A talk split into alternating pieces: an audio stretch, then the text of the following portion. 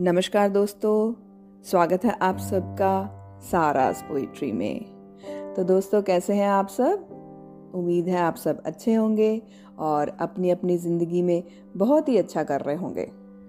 तो आज की मेरी कविता, आप दोस्तों के नाम।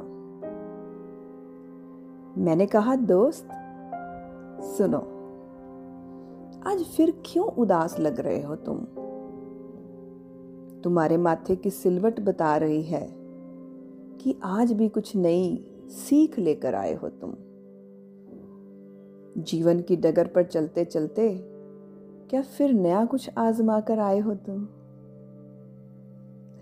एहसासों और समझौतों के बीच उलझना मत। कुछ पल के ही इन एहसासों में रहना मत। अंदर और बाहर की जंग में कभी भी खुद से हारना मत ये एहसास ही सब कुछ नहीं है।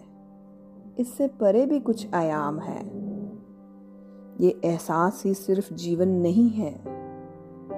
इसके परे भी कुछ पैगाम है। इन पर विराम लगाकर ही उनको पा सकते हो तुम।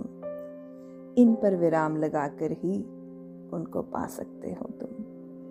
सुनो दोस्त आज फिर क्यों उदास लग रहे हो तुम?